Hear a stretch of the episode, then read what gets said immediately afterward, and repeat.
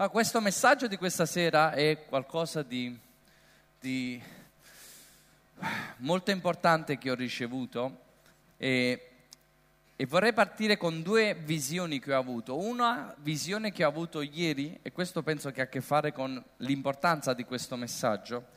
Ieri mentre stavo pregando ho visto una torre, la torre di Babel, che era stata costruita e questa torre cadeva giù.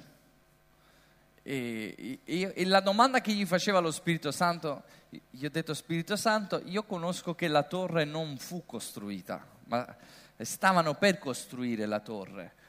E quello che mi diceva lo Spirito Santo è che in questi ultimi tempi la torre è stata costruita ed è spirituale, è una torre di controllo, è il controllo dell'umanità, è l'umano al centro del mondo e non più Dio, è l'umano che può stare senza Dio, è colui che dice facciamoci un nome, facciamoci, abbiamo fama, facciamoci una città, costruiamo una torre. E quello che è avvenuto spiritualmente, sta avvenendo spiritualmente, però quello che vedevo dall'altra parte è che lo Spirito Santo faceva crollare questa torre. Quanti sanno che lo stesso Dio, Dio è lo stesso ieri, oggi e in eterno? È lo stesso Dio che ha bloccato una torre, lo stesso Dio che farà crollare la torre di Babel nei cuori dei suoi figli e nei cuori di quelli che erano stati presi da questo. Perché questo è il punto, è lo spirito. E poi vedevo un'altra visione oggi pomeriggio mentre pregavo, vedevo quelli, sapete quelli che portano eh, in giro i gigli o... Eh, in questo caso ho visto proprio, vi dico quello che ho visto, ho visto proprio che stavano portando in giro la Madonna, statua, eccetera, eccetera, e ho visto che eh, mentre camminavano questo crollava. e, e, e credo che quello che voglia fare lo Spirito Santo è abbattere lo spirito di religiosità e abbattere lo spirito di controllo, che non è poco. Diciamo, se Spirito nei nostri cuori, se, ha, se, fa questo, cioè se gli permettiamo di fare questo, uh, siamo alla grande. Siamo nel riposo. Cioè la nostra anima riceve quel riposo che Gesù ha promesso, perché se non abbiamo riposo è perché noi abbiamo il controllo. Ma se lasciamo a Lui il controllo, noi riceviamo riposo delle nostre anime, riposo nella nostra mente tu mantieni una pace perfetta a quelli che confidano in te. Cioè quando confidiamo in Lui noi abbiamo riposo. Quindi noi abbiamo a che fare con questi spiriti di religiosità e di controllo, ma nel momento in cui ci spostiamo dal centro che non è più la nostra vita il centro, ma che è Gesù il centro, perché è piaciuto al Padre di mettere Gesù al centro di ogni cosa, e al centro dell'umanità, al centro della storia, al centro fra due ladroni. Gesù è il centro, avanti Cristo, dopo Cristo, sempre è piaciuto al Padre di mettere Gesù al centro di ogni cosa perché non c'è un altro nome in cui vi è la salvezza. Ora, il titolo di questo messaggio che questa sera parleremo è Quale Gesù conosciamo? Che ci sono diverse versioni di un Gesù che il diavolo ha convertito. E ascoltatemi, o ci convertiamo noi al vero Gesù o il diavolo usa noi per convertire Gesù in un falso Gesù. Perché quello che brucia nel mio spirito e che vedo e che sento che lo spirito vuole spingere è che ci sono tante versioni di Gesù, tante versioni che in realtà non è il Gesù che la scrittura ci parla, non è il Gesù che viene portato dallo Spirito Santo. E questa sera ognuno di noi deve farsi delle domande e capire se, siamo, se stiamo nel vero, nella vera grazia, se conosciamo il vero Gesù. Quando sono andato, andato nella Valle dei Templi, ad Agrigento qualche settimana fa, non mi ricordo quanto tempo fa, poco tempo fa, questo, eh, quando siamo andati a visitare alcune cose lì, alcuni templi, eh, c'era una mostra e c'era una mostra addirittura che c'era scritto la mostra di Leonardo da Vinci. Wow, ho detto, mi sono trovato mi sono trovato in un buon punto. E c'era la mostra anche dei discepoli suoi. Ho detto, wow, vedrò un quadro di Leonardo da Vinci. Che straordinaria giornata è oggi. Quindi siamo entrati e, e, ad un certo punto ci siamo messi di fronte a questo quadro che c'era scritto quadro di Leonardo da Vinci. Se lo possiamo mettere, questo qua, quanti lo conoscono, si chiama La Madonna delle Rocce. E vedete che c'è, c'è eh, Gesù piccolino, Giovanni Battista, Maria, lei dovrebbe essere Elisabetta, non lo so con certezza, però penso che sia Elisabetta. E, e vedete dietro che ci sono rocce, c'ha una profondità questo quadro bellissimo, eh, l'anatomia che si vede del corpo umano, qualco... lui era un esperto in questo. Io quando comunque mi sono messo di fronte a, a questo quadro, wow, sto guardando un quadro di Leonardo da Vinci, wow. Un po' mi veniva in mente Massimo Troisi quando giocava con Leonardo da Vinci. Perché c'è sempre dentro di noi questa cosa che gli insegnava la scopa, no? Vi ricordate? Eh, e, e, dico, sto guardando un qua e stavo, wow, mi ero affascinato da questa cosa. Poi a un certo punto usciamo fuori e, e domando, domandiamo alla guardia che stava lì e a un certo punto questa guardia mi fa, no guarda, non si sa se è stato lui. Ma come? No, ci sono tre versioni. C'è una che è al Louvre, un'altra che è a Londra e c'è questa versione, ma non si sa. E ho detto che brutto, non so se sto vedendo quello che è originale. Ci sono varie versioni, ho detto che brutto, non so se sto vedendo quello originale. E mi sono detto che credo che il nemico ha fatto una buona opera che ha creato varie versioni di Gesù. Che a volte noi pensiamo, dice, wow, conosco Gesù, wow, parlo di Gesù. E non stiamo parlando del Gesù originale. È una versione, è una copia, è qualcosa che non abbiamo compreso. Quindi il primo punto che voglio condividere con voi è di ci sono varie conversioni di Gesù, cioè conversioni che il diavolo ha fatto di Gesù. Non che Gesù si è convertito, ma ci sono varie conversioni che il diavolo ha fatto di Gesù. E la prima è la prima versione che vediamo nella tentazione di Gesù. La prima tentazione, quando il diavolo ha tentato Gesù, il diavolo ha tentato di convertire Gesù. E gli dice, se tu sei il figlio di Dio, di che queste pietre possano diventare pane. Ma Gesù gli ha detto, non di solo pane vive l'uomo, ma di ogni parola che esce dalla bocca di Dio. La prima conversione, ascoltatemi, che il diavolo vuole fare di Gesù è darci un Gesù dei nostri bisogni. Io lo chiamerei Babbo Gesù. Babbo Natale Gesù. Quindi vogliamo accogliere questa sera Babbo Natale Gesù, lo accogliamo con un applauso. Sei pronto? Babbo!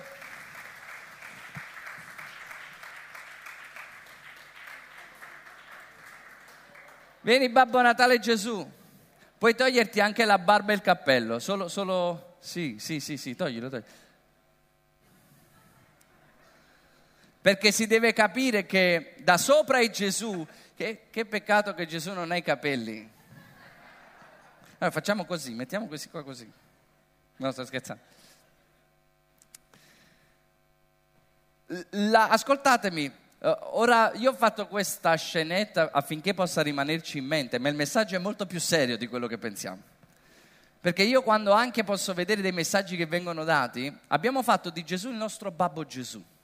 Cioè abbiamo fatto di Gesù colui che ci cambia le pietre in pane, cioè co- i discepoli che non devono avere mai un bisogno e che Gesù deve intervenire in ogni nostro bisogno per cambiare ogni nostra circostanza perché noi abbiamo Babbo Gesù.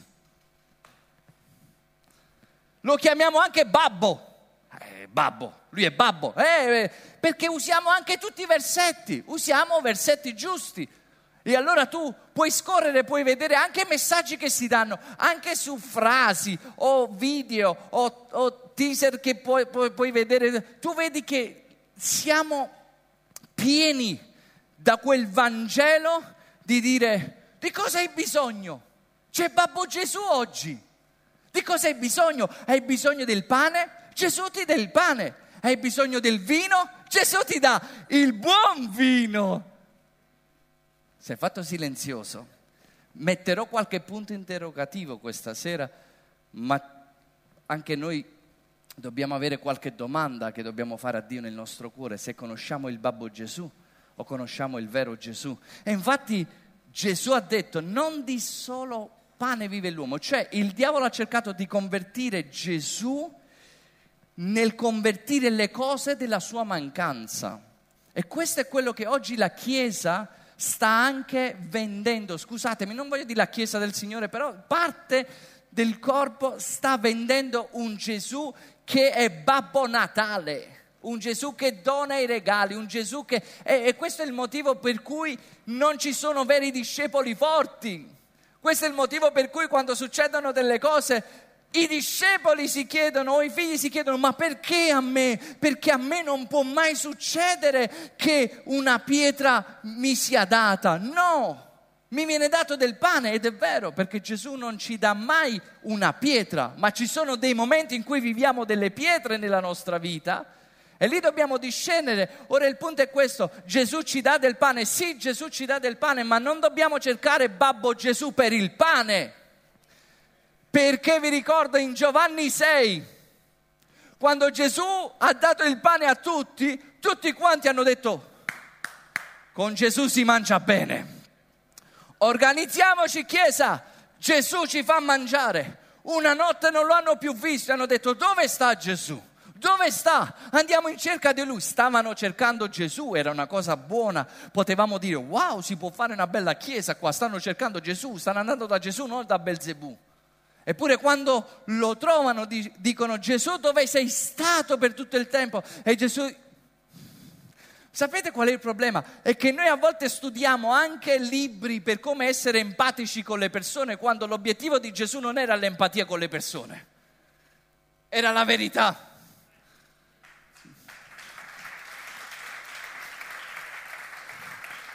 Ora, cioè, se, se, fossimo stati noi dopo uno studio di, di, di, di dire essere empatico, oh, viene una follow show, ti sta cercando, Gesù dove sei stato? Ti abbiamo cercato. Allora noi magari, oh sono contento che siete venuti, come state? Tutto bene? Ah va bene, mi fa per... Invece Gesù leggeva i cuori e loro dice Gesù ti abbiamo cercato tutta la notte e Gesù li guarda e dice in verità, in verità vi dico, voi non mi cercate perché avete visto segni, voi mi cercate perché avete mangiato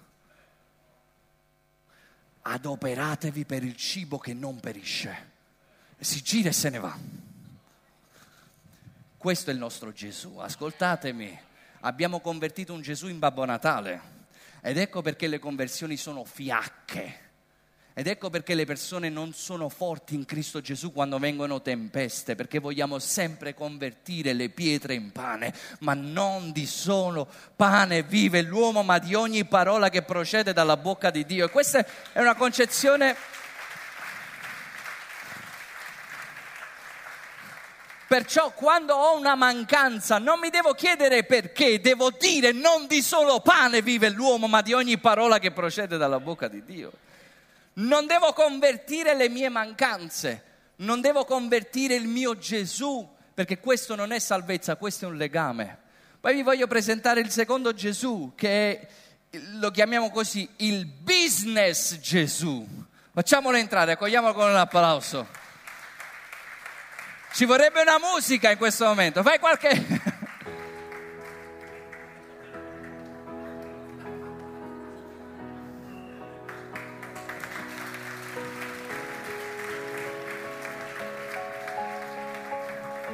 si seggia.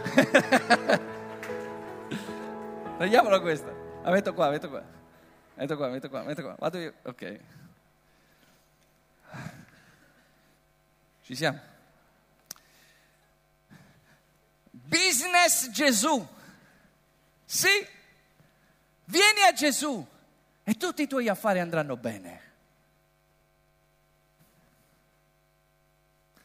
Vieni a Gesù, io ho una profezia per te. Dio ti aprirà porte, Dio ti darà favore, Dio...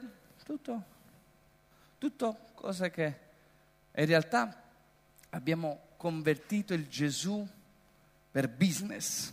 Dice così, il diavolo condusse in un altro, in un altro luogo Gesù e gli disse io ti darò regni, fama, tutto quello se tu lo vuoi. E Gesù non si è convertito al diavolo.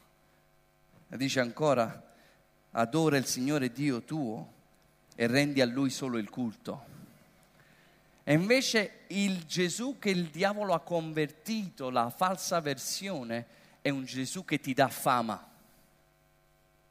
è un Gesù che ti dà soldi, è un Gesù che ti dà ricchezza, è un Gesù che dice, vieni andrà tutto bene, vieni Dio ti darà soldi, oh Dio vuole benedire i suoi figli. Ora tutte queste cose, non, non abbiate confusione, tutte queste cose sono cose che Dio fa.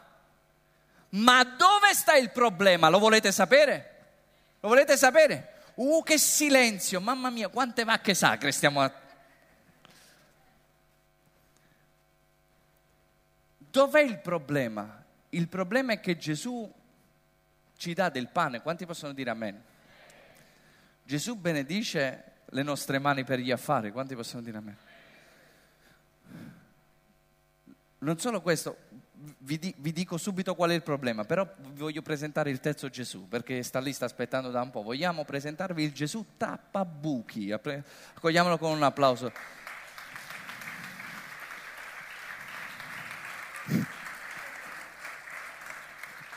Lui è Gesù tappabuchi. Allora c'è Gesù, Babbo Natale, Gesù Business, Bar Gesù. No, Bar Gesù che apriva bar, no, quel Bar Gesù è un vecchio, un'altra versione. E poi c'è Gesù Tappabuchi che dice questa, sempre la tentazione, che dice così, la terza tentazione che ha avuto Gesù. Allora lo portò su un monte e dice gettati giù, perché egli ordinerà ai suoi angeli riguardo a te di custodirti, no? Cioè, quindi in pratica tenta Gesù, cioè in pratica questo Gesù che conosciamo è un Gesù non che noi seguiamo lui, ma è lui che segue noi e ci tappa ogni buco che noi facciamo d'errore. Quindi è un Gesù tappabuchi. C'ho Gesù con me, posso tentare Gesù, posso fare quello che voglio, posso fare e andare dove voglio e fare, tanto c'ho Gesù, Gesù mi protegge, Gesù farà da tappabuchi. E Gesù fa anche questo. Cioè Gesù interviene anche nei miei problemi, Gesù interviene nel mio lavoro, Gesù mi dà del pane da mangiare, ma dov'è il problema? Lo volete sapere? Pubblicità. Il problema è che in tutti questi Gesù noi abbiamo portato questo Gesù nel mondo nel sistema del mondo. E questo Gesù, queste versioni di Gesù nel sistema del mondo non funziona perché stiamo chiedendo a Dio di benedire qualcosa che Lui ci ha detto che dobbiamo lasciare. Quindi se io voglio che Gesù entri nel mio mondo e converta il mondo, dice no, io sono stato crocifisso al mondo e il mondo a me e ha detto non amate il mondo né le cose che sono nel mondo, perché se uno ama il mondo non ha l'amore del Padre, non mi conosce. Io posso stare nel mondo e conoscere la versione di Gesù che mi dà del pane e va bene. Posso stare nel mondo inteso come cultura di come sistema satanico, l'orgoglio della vita, eh, la concupiscenza degli occhi, la concupiscenza della carne e l'orgoglio della vita. Questo è il sistema del mondo, quello che Adamo, eh, dove si è, è andato dall'inizio. E Gesù è venuto a portarci dal mondo al regno del suo amato figlio, a lui.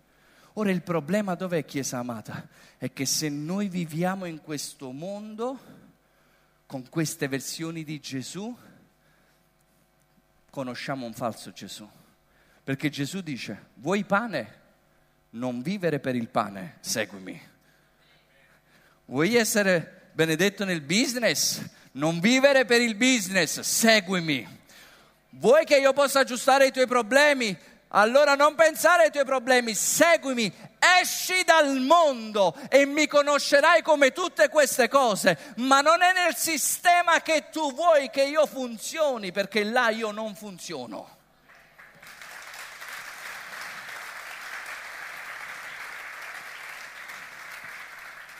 E allora Chiesa amata, questo è il problema. Se io vengo a Gesù ma sto nel mondo e sto chiedendo a Dio di benedire qualcosa che Lui mi ha detto devi lasciare. Sto chiedendo a Dio pace nel mondo quando Lui mi ha dato spada. Mi ha detto taglia, vuoi stare bene, devi tagliare. Non vuoi più ansietà per domani di quel che mangerai, di quel che berrai, Matteo 6. Allora non vivere per queste cose, esci dal mondo e seguimi. Stai cercando pace lì dove io ti ho dato una spada. Ne ho predicato e sto continuando su questo. Infatti ce l'ho ancora questi versetti. Esci dal mondo. Queste sono tre versioni di Gesù e io direi questo. Si sono inco- incamminati, diciamo, nella via di Caino. Hanno amato la perversione di Balaam. e e poi dice, e si sono incamminati nella ribellione di Core. Scusami se tu sei un figlio di Core. Tre pessimi esempi. Figli di Dio allontanati per cosa? Si sono incamminati nella via di Caino. La via di Caino è dire di amare Gesù e odiare il fratello. La via di Balaam è dire di conoscere Gesù e amare Mammona. E la via di, di Core è dire conoscere Gesù, ma cercare successo, fama, eh, eh, cercare la posizione. E in tutto questo dice che c'è una falsa versione, conoscono un Dio falso, un Dio che non è originale. Vogliamo fare un applauso a queste versioni che andranno via.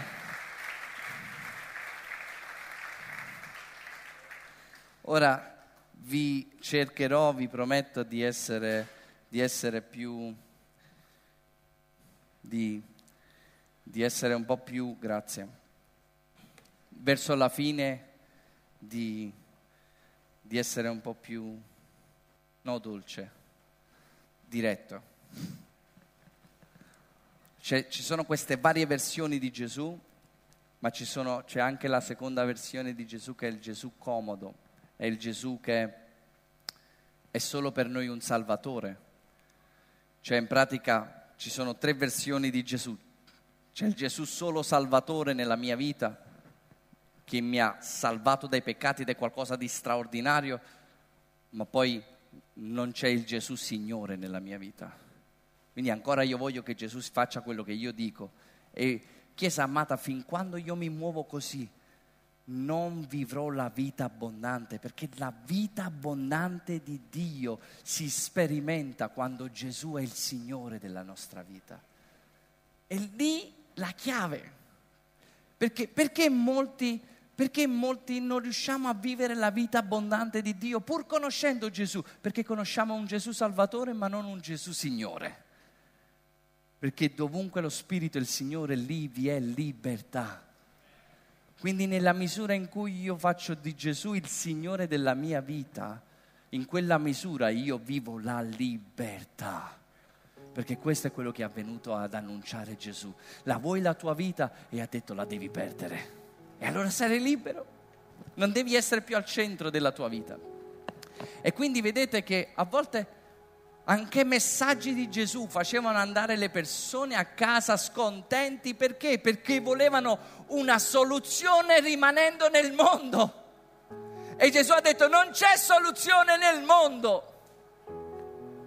Perciò io sono venuto per vincere il mondo e voi avete vinto il mondo con la vostra fede. Se avete fede, voi lo vincete il mondo, dice Gesù. E quindi a volte noi possiamo avere Gesù come solo Salvatore oppure come Maestro e vediamo i versetti e come Maestro, Lui è il Maestro della nostra vita, prendiamo versetti su versetti e odiamo il fratello, accusiamo, giudichiamo. Perché questo? Perché Gesù può essere il Maestro ma non il Signore. Perché se Gesù è il Signore, Lui è il mio Maestro ma è anche il mio Signore, io non andrò contro i miei fratelli.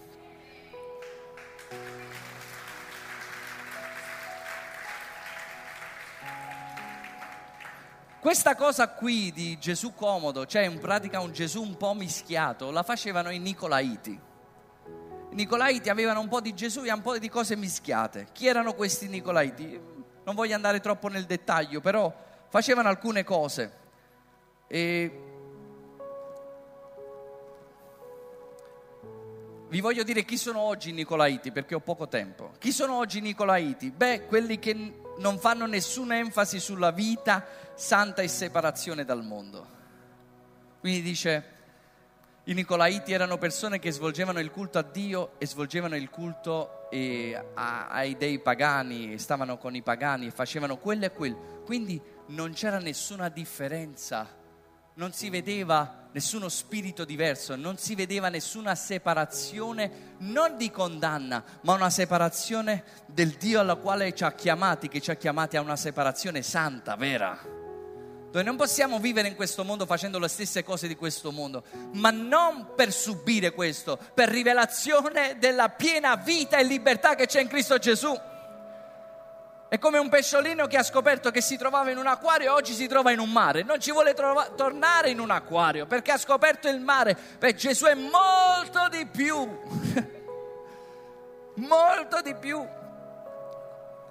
E i Nicolaiti non facevano nessuna enfasi sulla separazione del peccato. Oggi quando si ascolta questo messaggio, le persone dicono, ah ma, ma, noi oggi siamo sotto la grazia, non dobbiamo predicare più questo, non dobbiamo predicare più quello. E noi vediamo come le persone cadono nel peccato e non vivono una vita veramente appartata con il Signore e differente, perché quello che il Signore ci ha portato e ci ha comandato di fare. E vi assicuro che tutti i discepoli del Signore, chiunque era stato con Gesù, le persone si rendevano conto che erano stati con Gesù perché vivevano in una maniera santa e appartata.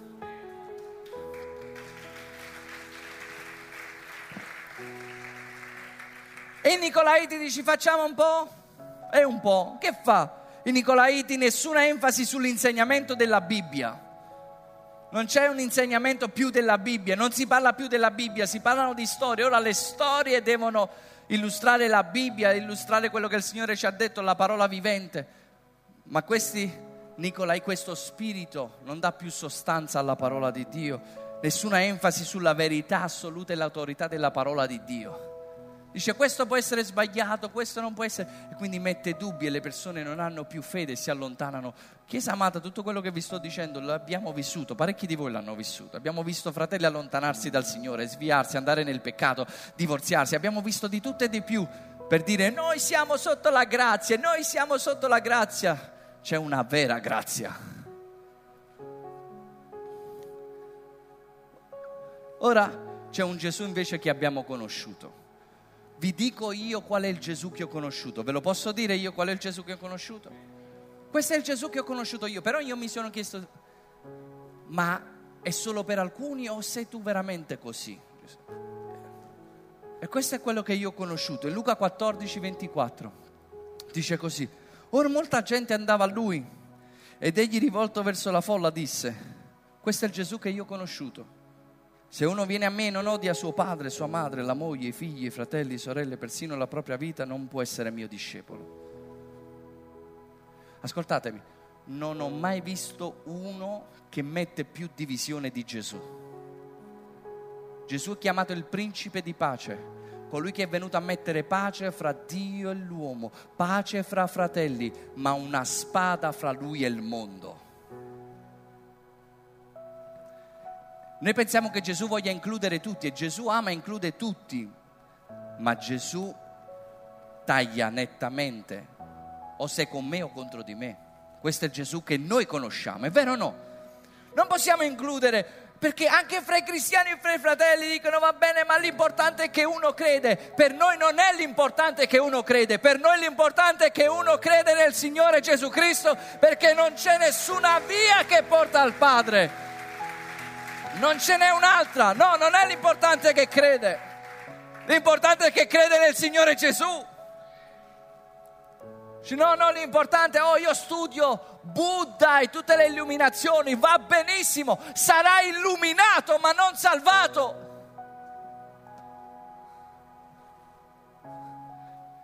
Gesù è molto tagliente, Chiesa amata, Gesù va forte, Gesù, Gesù non, non è venuto per cercare di piacere a tutti, è venuto per amare tutti, ma per dirci le cose come stanno. E il Gesù che io ho conosciuto dice nessuno può essere mio discepolo se non mi mette al primo posto. E chi non porta la sua croce e non viene dietro a me non può essere mio discepolo. Io questa sera non sto cercando di convincere qualcuno a essere suo discepolo, vi sto dicendo quello che lui ha detto a me. E quindi ho dovuto fare i conti con questo. Ho detto, ma questo è il Gesù che io conosco. Mi ha detto Umberto, vuoi seguirmi? Devi mettermi al primo posto, se vuoi. Io sto andando. Ah, così funziona Gesù?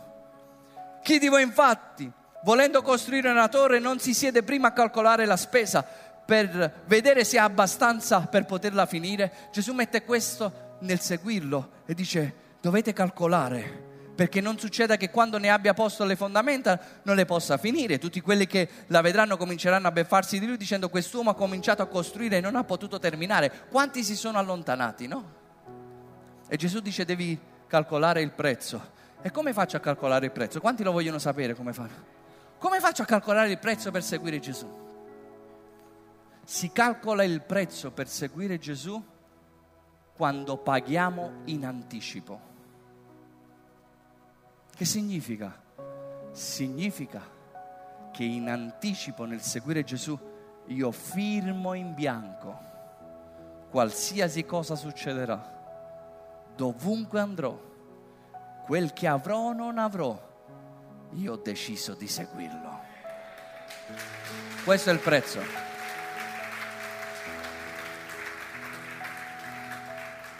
E quando lo calcoliamo all'inizio, che quando verranno le fiumane, le battaglie, noi rimarremo in piedi sulla roccia. Perché verranno fiumane, verranno battaglie, ci saranno mancanze, ma quelli che sperano nel Signore continueranno a stare sulla roccia e a portare frutto fino al giorno che andremo con Lui.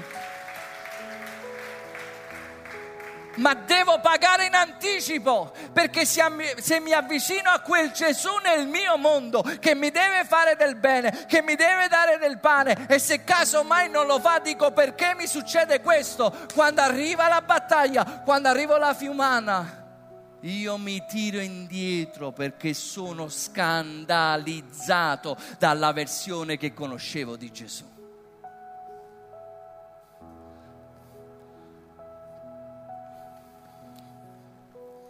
Allora se paghiamo il prezzo all'inizio, qual è il prezzo? Io firmo in bianco. Gli avevo detto, Signore, ti servirò se tu guarisci mia mamma. Mia mamma il Signore non l'ha guarita, ma dove andrò? Solo lui ha parole di vita. E lui mi ha detto, se mi vuoi seguire, figlio mio, devi firmare in bianco. Dove andremo? Dimmi quante case, dimmi dove andremo, che posto, cosa faremo. Io ti dico solo una cosa, il figlio dell'uomo non ha dove posare il capo. Non ti dico cosa avrai, cosa fare, ti dico chi diventerai. Tu sei Pietro e diventerai pescatore di uomini. La mia promessa non è in quello che avrai, ma in chi diventerai e tu sarai una roccia. Ti succederanno, andrai in posti dove non vorresti, fino a morire per me, perché sarai una roccia. Io farò di te una roccia. Io profetizzo per alcuni che stanno avendo delle mancanze in questi giorni e che il nemico sta attaccando. Il Signore ti dice questa sera e ti incoraggia, se tu hai fede in me io ti farò una roccia da Simone Canna a Pietro. Chi è il Gesù che io ho conosciuto? È quel Gesù che mi ha detto, versetto 33, così dunque ognuno di voi che non rinuncia a tutto quello che ha, non può essere mio discepolo. Questo è il Gesù che io ho conosciuto. Questo è il Gesù. Di... No, non è quel Gesù che mi dà tutto. Non è quel Gesù delle carte, delle profezie. E vieni, e il Signore ti dice una profezia, tutto ti andrà bene, tutto è, è, non cambia niente se ci metti un numero e scrivi sotto cartomanzia con la 3Z. Di che abbiamo fatto il Vangelo? Per avere fama, like, abbiamo addolcito i messaggi di Gesù, gli abbiamo... E Gesù dice perché addolcite? Ciò che io sono venuto a dare con chiarezza. Questo è il Gesù. Vi dico alcune cose che è per me Gesù. Siete con me? Primo, il Gesù che ho conosciuto mi ha amato prima che io facessi una scelta e mi ha parlato chiaro se non avessi fatto quella scelta. Mi ha amato prima che io facessi la scelta di servirlo. Questo è il Gesù che io conosco, ma mi ha parlato chiaro se io non avessi fatto questa scelta. Mi ha detto, io ti ho amato prima che tu scegli, ma se tu non scegli la vita, tu morirai. Sta a te la scelta, figlio mio, ti amo. Il Gesù che io ho conosciuto è lui che aveva un sogno per me e non io che, un, che avevo un sogno per usarmi di lui. Vieni a Gesù, lui adempirà tutti i tuoi sogni.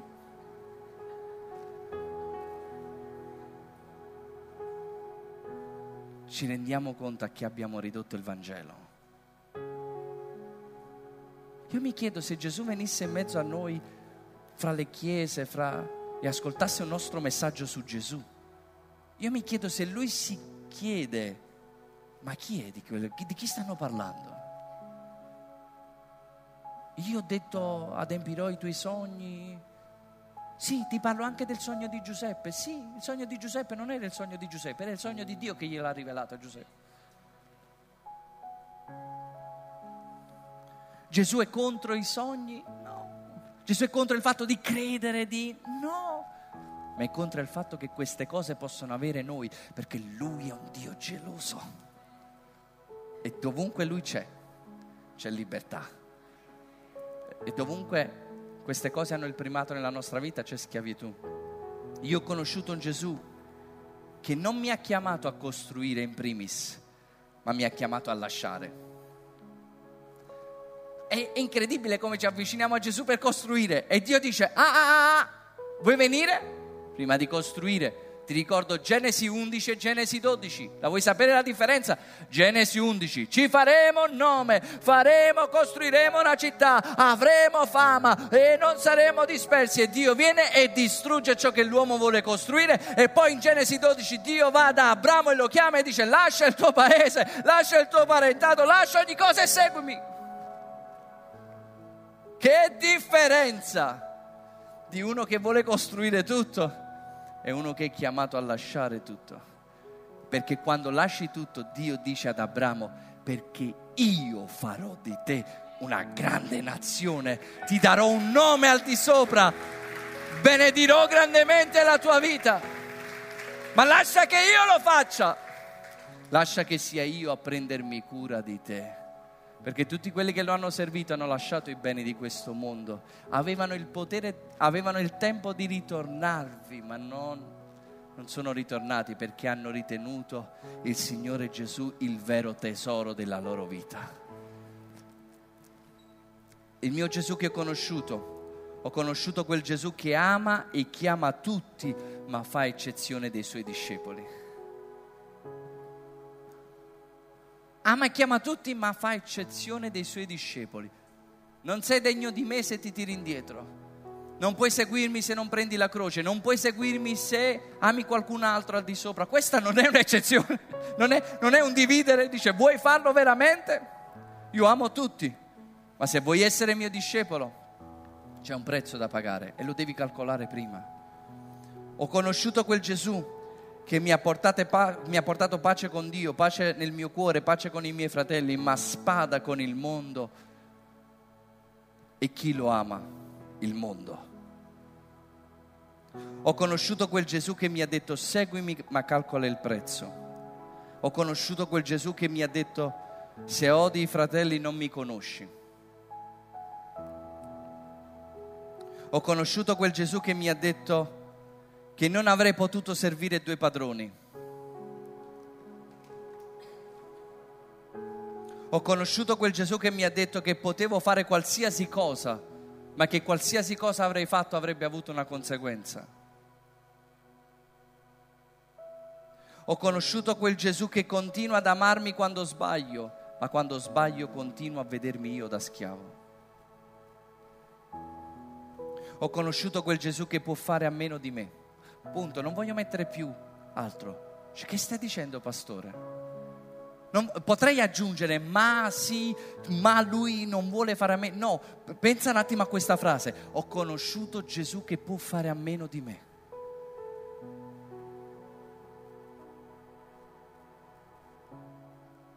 Perché mi ha dato libertà. Non significa che non mi ama. Ma Gesù può andare avanti senza di me.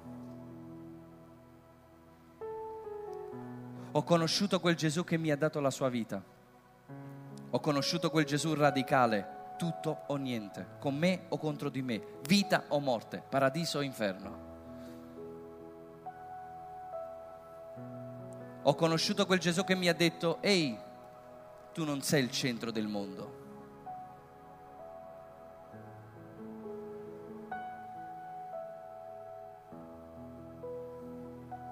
Che libertà quando ho sentito questo. Ho conosciuto quel Gesù che mi ha detto, tu avrai la possibilità di rigettarmi, ma se tu vorrai, io non ti lascerò mai più. Ho conosciuto quel Gesù che non mi ha detto di capirlo, ma di crederlo e seguirlo. Non lo capisco in tutto, ma mi ha detto credi e seguimi. Ora concludo. Ascoltatemi, se Dio non ci soddisfa in qualche area della nostra vita è perché l'amore del mondo è ancora in noi. Qualunque cosa ci domina, non dominiamo, noi la serviremo. Qualunque cosa, e Dio ci ha chiamato a regnare, ma qualsiasi cosa noi non dominiamo, la serviremo. Ciò che non possiamo lasciare andare è perché quelle cose hanno noi, non siamo noi ad avere loro. Se non riusciamo a, a lasciare delle cose. E il nostro errore più grande è che ci stiamo aggrappando a qualcosa che dovremmo lasciare. Perciò la salvezza di oggi non è costruire, è lasciare. È lasciare e seguimi. E vorrei concludere questo messaggio con alcune domande che lui ha fatto ai suoi discepoli. Quindi vi voglio chiedere di alzarvi all'impiedi di chinare per un attimo il capo e di ricevere queste domande dal Signore Gesù.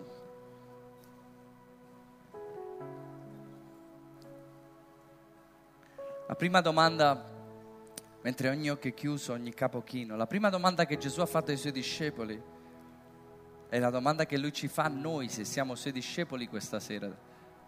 Facciamo scendere questa parola nel nostro cuore riflettiamo, egli ci dice, chi dici tu che io sia per te? Altri dicono tante cose, Elia, Geremia, un profeta, ma egli mi sta chiedendo, Umberto, chi sono io per te? E non devo inventarmi una risposta se non devo dire la verità a lui.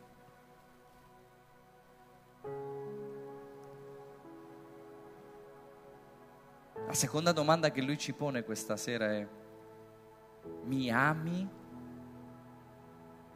Mi ami veramente? Allora vieni e seguimi.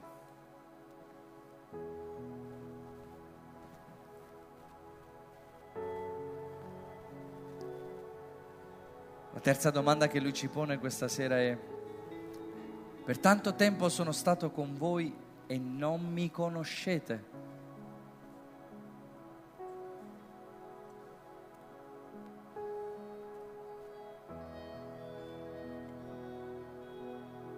E l'ultima domanda che lui ci pone è, credi? Credi tu?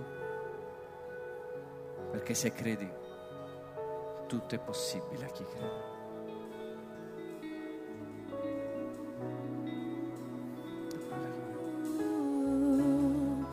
C'è solo uno che ci può salvare, c'è solo vinto la morte, c'è solo un uomo degno di ogni lode.